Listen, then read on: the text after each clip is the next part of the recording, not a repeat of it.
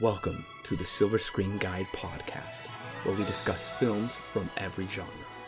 So sit back, relax, and enjoy the podcast.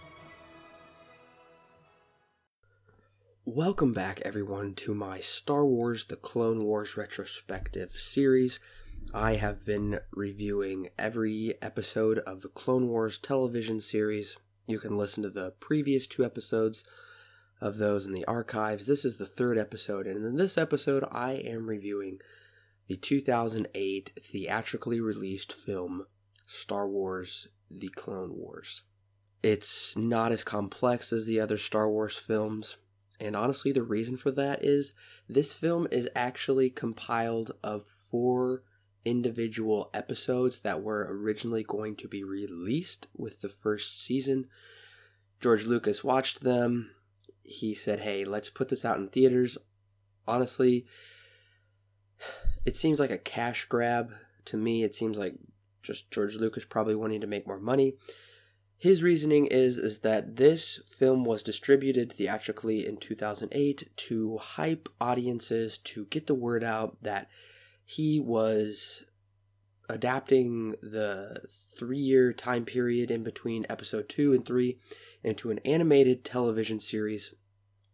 This movie was supposed to be the forerunner, it was supposed to be the kickoff for that to get people excited to get uh, everyone of all ages, all Star Wars fans, tuning into Cartoon Network to watch his show that would eventually run for 121 episodes, five seasons on air, with a sixth season being released exclusively to Netflix. Like I said, I will be reviewing every single one.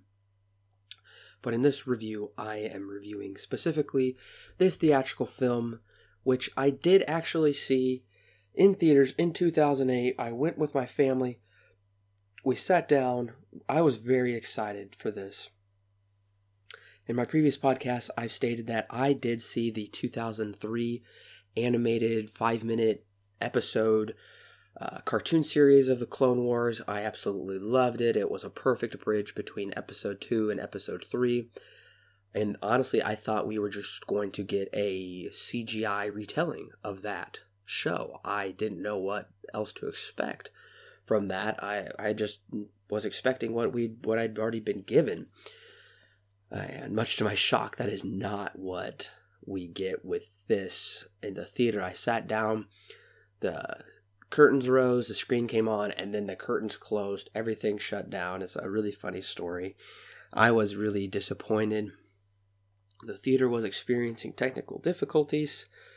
So we had to go to another theater, which didn't have another showtime for quite a while. So we had to wait roughly probably an hour till the next showtime. We get comfortable in our seats. I'm ready to see a Star Wars film on the big screen theatrically. I thought my last Star Wars viewing was going was uh, I believe in 2006 with Revenge of the Sith. I thought that was the last time I was going to see a Star Wars film in theaters, but no, only 2 years after that, I'm shocked to know I'm getting another Clone Wars I'm getting a Clone Wars film in theaters. That was great. I thought that was going to be my last theatrical experience. And I'm going to say it right off the bat. Overall, and in hindsight especially, I was disappointed with this film. Why? Well, because it's not a film. Honestly, it's not really a movie. It may work better, yeah, probably would work better as a made for TV movie instead of a theatrically released film. Because what this tells feels very. The beginning and the end, it feels like you are just plopped right into this story. It doesn't feel like a complete story like you would see with a regular Star Wars theatrical film. So, to say the least, I was disappointed that I, this was going to be my last theatrical Star Wars viewing. Now, thankfully, last year, 2015, we all got to see The Force Awakens in theaters, just blown away by that experience. Completely overshadows the last theatrical Star Wars experience I had with this film. So thankfully, I can say that was not my last theatrical experience of a Star Wars film. And if you've listened to the previous two episodes, and you should clearly know for the whole reason I'm doing this retrospective, I absolutely love the Clone Wars television series. But this movie is kind of a weird anomaly. Essentially, what they did is they took these four episodes, and that is how I'm going to talk about this review. I feel that's the easiest way to talk about it. Is I'll discuss. They're really segmented, and you can really tell that and they actually have names. Most people probably don't know that these episodes actually have names. Uh, the first part of the series is called The New Padawan. Uh, the second is Castle of Deception when they go to the uh, castle on Teth. And the third installment is Castle of Doom, and the capstone to the film is Castle of Salvation. Not very clever titling, honestly, but you could clearly tell those three castles are filming a castle arc. We get that with the Malevolent trilogy that we'll get eventually, and we get a few of those throughout there that kind of use similar titling. But just to give you a few stats on this film right off bat, this film is 98 minutes long, which is roughly an hour and 40 minutes, but take out uh, about, I don't know, probably 10 minutes of credits. It, comes in about an hour and a half. It makes sense. You get four 30 minute episodes. That adds up about right. This film had a budget of about eight and a half million, which I guess is decent for that time. We're going to talk about some of the animation a little later in this review. My thoughts on that. Uh, it grossed over 35 million here in the US, which, considering the budget, it did very well. Worldwide, it grossed over 68 million. So this film was a box office success, you could say. Uh, with the critics, it was not a success. With the fans, I don't think it was either. I feel like a lot of people felt slighted with this film. This film did not, the Star Wars film did not open at number one, and it actually didn't even open at number two. This film opened at number three in the box office with an opening weekend of 14 million. Now, that is unheard of for a Star Wars film to open number three at the box office. And I believe that is a lot of people weren't drawn in. It's a CGI cartoon. Uh, adults are used to a Star Wars live action film, so I can see why that didn't draw as many people in. And of course, this demographic is not really towards, I would say, the people that saw the original films in theaters. By this time, they are probably too old. It is their children who is pointed at the demographic. I'm not saying this can't be for adults, but more so it is for. Uh, back in 2008, I was quite a bit younger. I was around 13 years old. Now I'm 21. Still love the series, but as a film, I, I have to judge this as a movie because that's the way George Lucas felt like he needed to present this to me. So that's what I'm doing. I'm basing it off of a movie. That's how I'm judging it. So I I would like to go through this series. I would like to go through each beginning with each episode. Um, the first part is titled "The New Padawan."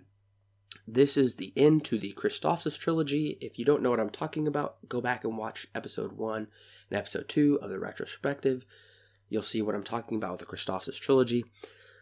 This ends the Christophsis trilogy, and honestly, it is underwhelming, I guess you could say.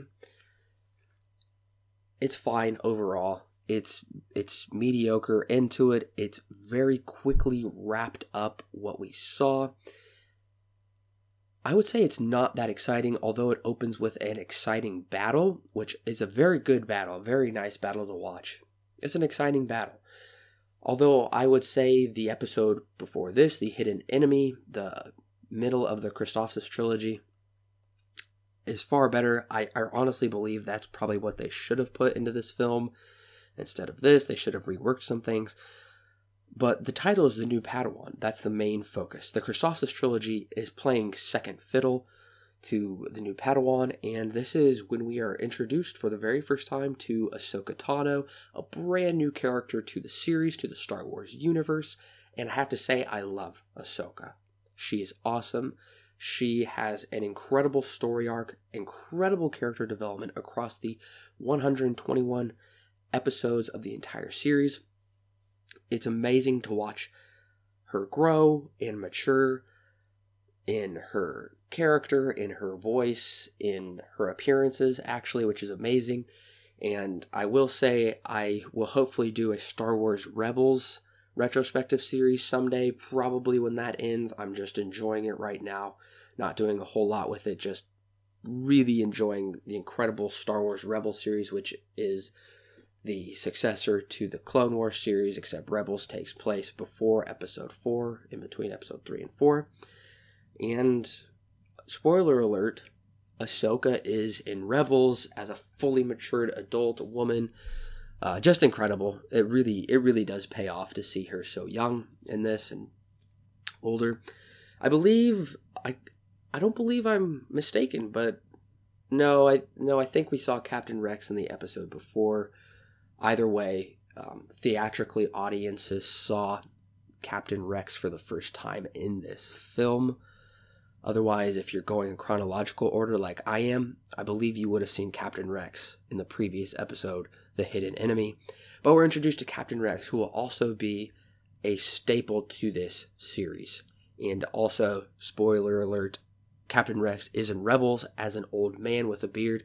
He was one of the clones that escaped Order 66, did not partake in that, escaped him and uh, I believe two other clones. There may have been a few more, but at least we're given two. He, uh, it's really nice to know that Captain Rex did not follow through with Order 66. I really think that would have soured us a lot, and I believe that's one of the reasons we also see Commander Cody in this episode. Well, I, I should say in this movie where we see him in this. For those who paid close attention in episode 3 and who are familiar with episode 3 Revenge of the Sith, you would have seen uh, Commander Cody with Obi Wan Kenobi um, a number of times in that, and you would have saw him fulfill Order 66, trying to assassinate Obi Wan Kenobi, killing the Jedi, killing the innocents.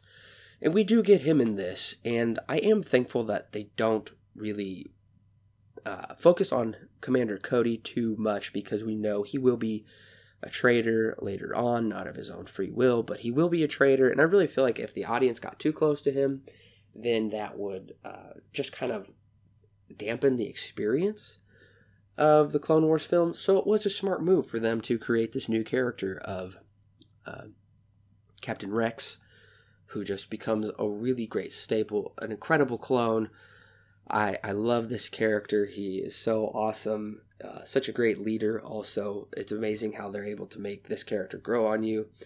And just a side note, you will see Commander Cody pop up a couple times as much, a couple times throughout the series, but not as much as Captain Rex.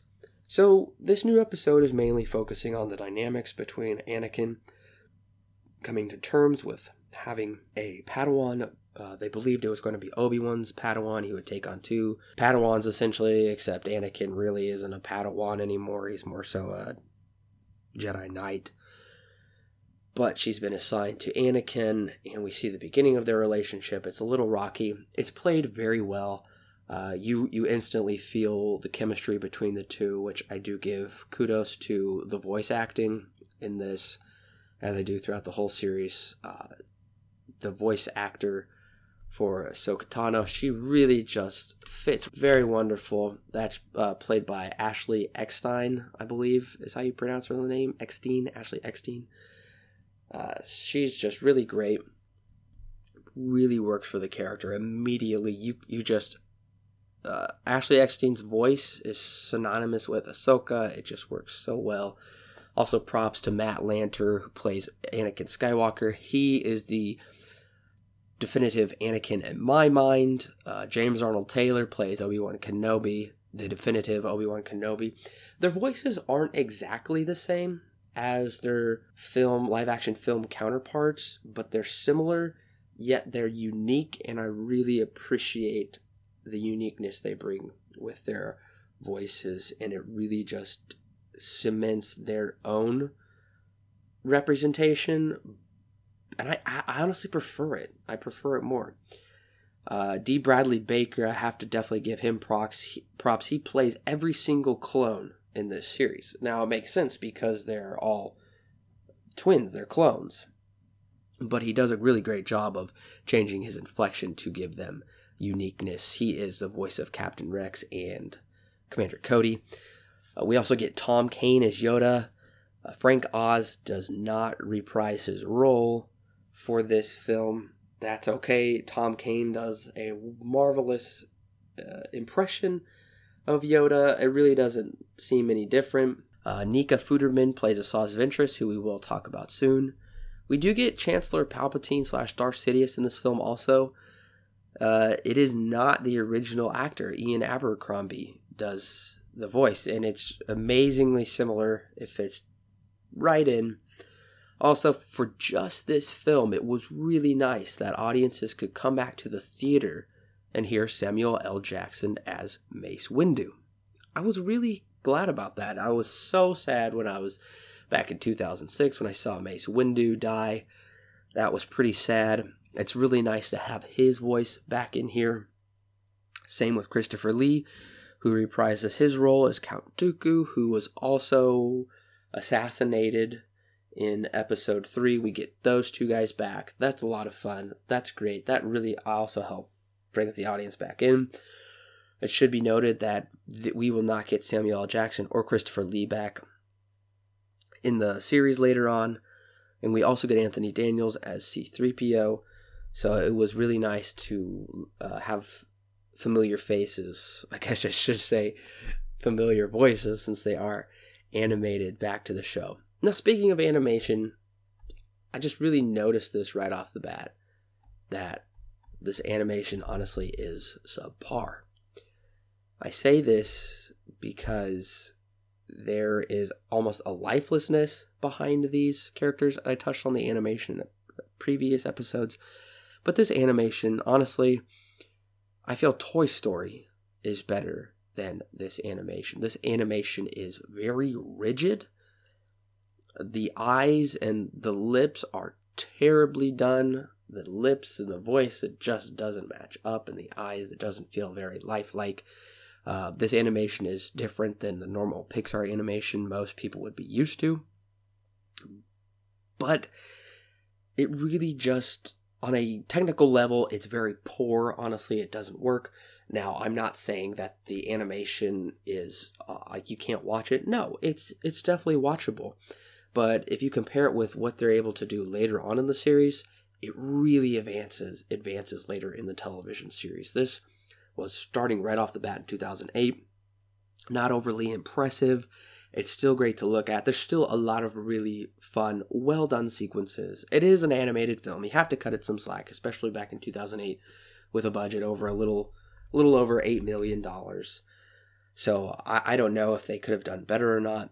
I'm not going to slam them too much for it, but I'm just going to say this is some of the poorest animation you will see in the series.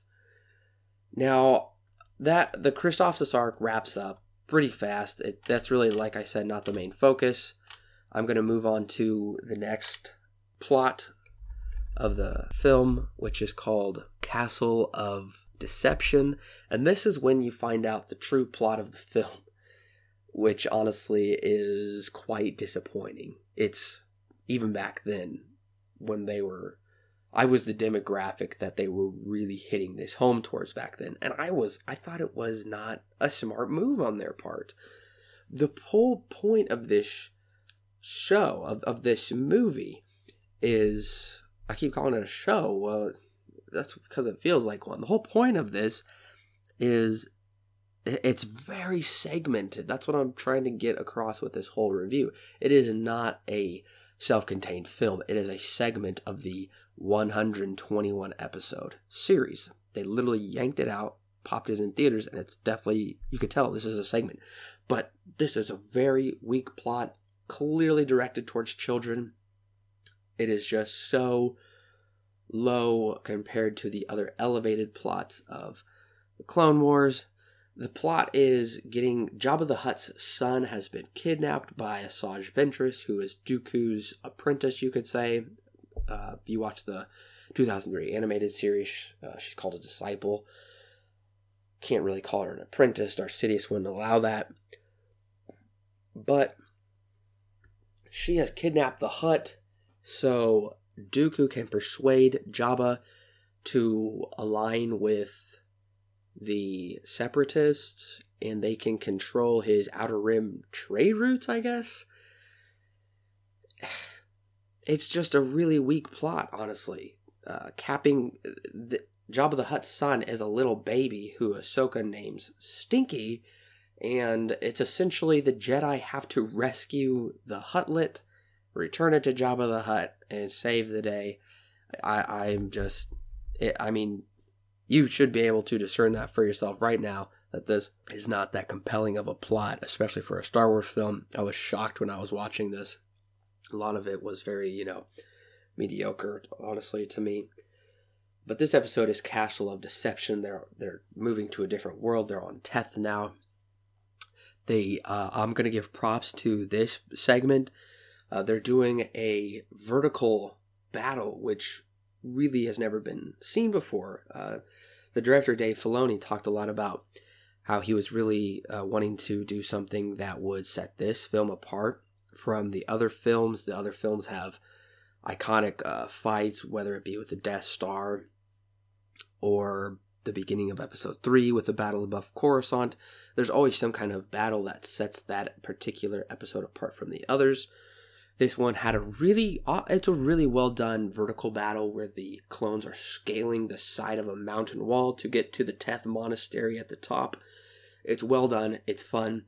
Uh, one thing I am going to bash on throughout this is the score. Uh, throughout the battles, I would say the uh, Clone Wars theme of the opening sequence is just brilliant. I absolutely love it. It's iconic to me now. But there's this weird kind of like rock and roll vibe with these battles that are really poorly done.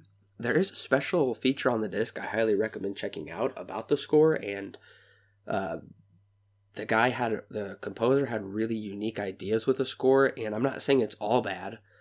Uh, there are some very well done parts of this score for this film, but I can clearly tell they're trying to make this more so for the Cartoon Network audience, for the young kids, it's not it doesn't work for me. I, I found it to be terrible. The actually the score is kind of like funky rock and roll.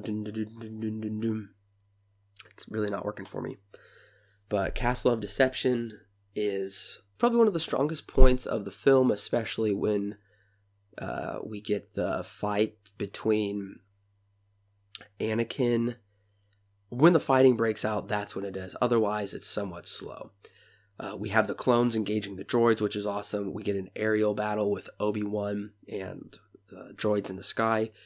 We get Anakin and Ahsoka fighting Ventress, which is awesome. And they're fighting other things. They're riding on like dragonfly creatures. That's awesome. That is awesome action. That's what we came for. I will say I was really surprised that Ventress continues on into this series. And I'll tell you why. I'm really glad they did keep her on for this series because she's a great addition to this. It causes great conflict. She's a great, great developed lead character, very unique. In the 2003 animated series, Anakin kills her in almost, you could say, a rage. He strikes her down in a rage in a somewhat similar setting, kind of like a little ruined castle setting. So I assume that's what we are going to see thinking about that in retrospect doesn't make any sense at all because this is clearly aimed towards a younger audience and just the tone of the film already in general that they've set up, plus the whole plot of getting Stinky the Huttlet back to his dad. It wouldn't it, that would totally throw the tone of the movie off for Anakin to essentially murder Ventress like that. I was disappointed I didn't get that. I was shocked. I was completely confused when I was in the theater. I was like, that's when I knew this had nothing to do with the 2003 animated series. They are completely different continuities. I do recommend checking out the 2003 series though, but just know the continuities are completely separate. So after Castle of Deception, we get to Castle of Doom Oh, well, before that, uh, there's actually a really amazing sequence in Castle of Deception where uh, there's a a rancor. We actually get to see a rancor. The only time we've ever seen a rancor was in episode six. Well, we get this rancor that looks more like a odd cross between Gamera and something you would eventually see in Pacific Rim, but it's very cool. Uh, they drop into a rancor pit. There's this awesome fight between Anakin and Asajj. Ahsoka accidentally lets out this gigantic rancor. The two actually fight on top of the rancor while Ahsoka fights off droids. I was really bummed to see that was cut from the film. And they said they just cut it out to just speed up the film. I think that's a mistake. This film needs as much action as it can get. It needs as much awesome sequences as I can get. It was a mistake, honestly, to cut that out. That would have been that would have just added to the movie, made it more awesome. Possibly would have enhanced the experience in my eyes. Uh, there's a few other deleted scenes I just didn't understand why they cut out. They could have left them in. Uh, Castle of Doom. I believe this is when um, it's not really clearly defined what Castle of Doom and Castle of Salvation is. I, I believe this is probably when we get to uh, we when we're actually introduced to Padme. I was very surprised to see Padme in this film. She plays an interesting role, of course, trying to help out her husband, Anakin. She is on Coruscant. We do get to see Coruscant back and forth. That's nice also to see how they recreated the uh, Senate building, the Chancellor's room in Coruscant. She goes to uh, Ziro the Hutt. This is when we are actually introduced for the first time. There, uh, Jabba has relatives, and we will see later on he has many relatives, a part of his Hutt clan. We get Ziro the Hutt, who I was shocked to find out is a I almost want to say a transvestite in a way. It didn't really sit right with me. It still doesn't sit right with me now why they chose to do that. I think I did some research and I found out that Hutts are asexual, meaning they can change their sex and reproduce of themselves. Ziro the Hutt is asexual, so, but she sounds like a woman, dresses like a female, I should say a female, but Padme refers to her as Jabba's uncle. I don't know why they introduced the concept of, uh, I don't know how to put it, being a transvestite into a seemingly children's film, a children's animated cartoon series it really felt like they were just stepping out of line by doing that and stepping over their bounds. I, I, I think it would just confuse kids more so than anything. At 13, I was still confused why this female acting looking Hutt, sounding Hutt, was considered a he and addressed as a he. I just don't see the point of that. That seems, I don't know, maybe they're trying to make a political statement. If they are, uh, nobody's going to know because their demographic is young teenagers to young children. So I didn't get that. Uh, I will say the Padme sequence is kind of fun. With her running around Ziro's place, it gives a weird side to Coruscant that we really haven't seen aside from the beginning of episode 2, but it takes it a step farther. And I really like seeing Padme in action, considering the only time we ever saw that was in episode 2 when she was flying around the Geonosis arena, fighting off the Geonosians and uh, the droids and everything. So it's nice that she gets something to do. We will get more of her later throughout the series. I, I do enjoy her. I don't enjoy Ziro the Hutt. I think uh, Ziro the Hutt's a terrible character that should have been altered so as not to be as it is as we're presented. Padme does have a fun sequence though and we finally get back to Tatooine, Anakin's home world, where him and Ahsoka traverse in some really beautiful shots. I will say that although the animation is subpar, there are some really beautiful looking uh, scenery, some beautiful looking backgrounds in this film, and we especially get that on Tatooine.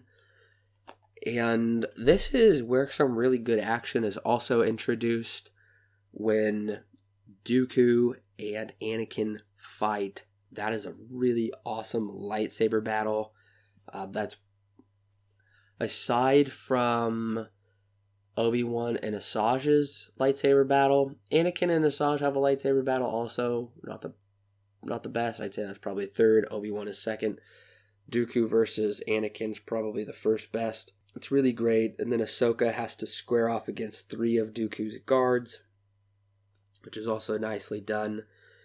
And it also provides some suspense because you think that Dooku kills uh, Jabba's son, but he doesn't. He fakes him out. That's really that's really cool, and we we are back in Jabba's palace, and there's some really nice suspense done in Jabba's palace. Also, you think they're gonna die, but they don't. They return the son. That's Castle of Salvation. They are therefore saved. Uh, they're spared. They've saved uh, Stinky the Hutt. They've saved themselves from the wrath of Jabba because Dooku lied to Jabba saying he's going to kill Stinky. And it, it's really weird because, well, Obi Wan meets him on Tatooine, I believe, and maybe Yoda, and they all kind of stand there in a row, and then we get the classic um, circular closing of the film with the iconic, with the signature music and the credits and everything. It's a little odd. But that's the film in a nutshell. I was shocked in 2008 revisiting as an adult. I wasn't any more impressed with this. This is actually some of the weakest stuff. I'm going to maybe even say the weakest part of the entire series. Uh, very disappointed that this was released theatrically. We will get to some episode arcs later on, particularly concerning, spoiler alert, Darth Maul, that probably really should have been put out theatrically instead of this. Uh, Darth Maul would have been a much, much bigger draw for audiences than Stinky the Hutt. Darth Maul was the best part of episode one. We audiences didn't get to see enough of him, and I'm thankful they're making amends by incorporating him into a significant part of the Clone Wars, and now he is actually in Star Wars Rebels, which is huge. I was so thrilled to see Darth, Maul return in Star Wars Rebels and that he's still playing a part. Uh, he just really had an unresolved scene. That's what should have been released theatrically, not Stinky the Hutt in this weird, weird, weird movie. That being said, I do think this is something if you're a Star Wars fan, you should own. I own it in my Blu-ray collection. Uh, I will rarely watch this film. I have seen it a number of times now, but it is a part of the entire series. If you want the complete Clone Wars experience, then I say you have to have this a part of your collection, although it is kind of a necessary chore to get through the entire experience, to see the entire thing. Something that I, I am glad they make up for it, make up for the lack of storytelling and whatnot, what have you, with this movie, is the bonus features on the Blu ray are really great. Um, I would definitely recommend checking out all of the bonus features on the Blu ray disc because they are beneficial for the rest of the series. They set you up for a lot of stuff for the rest of the series. Like I mentioned, there are some really great deleted scenes that people really missed out on in the theater. There's some really in-depth uh, short documentaries that I I really enjoyed uh, watching. Uh, it's kind of cool. There's actually a hologram. Remember the card flip card game that right now is pointless, honestly, to play but back then, when it came out, if you uh, won each round, you would get to see sneak peeks of certain episodes in season one. Uh, there's just a lot of really great features for this Blu-ray disc that I highly recommend checking out. Plus, there's also a I I watched parts of it. I wasn't gonna watch this film twice for this review, but there are there's a video uh, commentary that kind of pops up during the film that uh, as Dave Filoni, the writer, the producer, and possibly the editor, they provide some really nice insight into the film. So, if anything, I would suggest actually watching the film with that video commentary because it may be a little more pleasing of an experience to get more of an in depth look of the film. Whereas the film is more so just shallow, this provides more of their look into it and kind of the TLC they provided it. So, and you know, I do applaud Dave Filoni and the team for putting this together. Ultimately, they are under the instruction of George Lucas, so I would hold him more so responsible. And he is the one that wanted this film released theatrically. It was originally going to be in the first season, broken up into episodes. And if that was the case, then I wouldn't be judging these as harshly. But this is a theatrical film, so I have to judge it as such and hold George Lucas accountable for that. But I, I definitely recommend checking out those features. Overall, this film is disappointing, I would say. It's not worthy to be called a Star Wars film. It's a part of the TV series.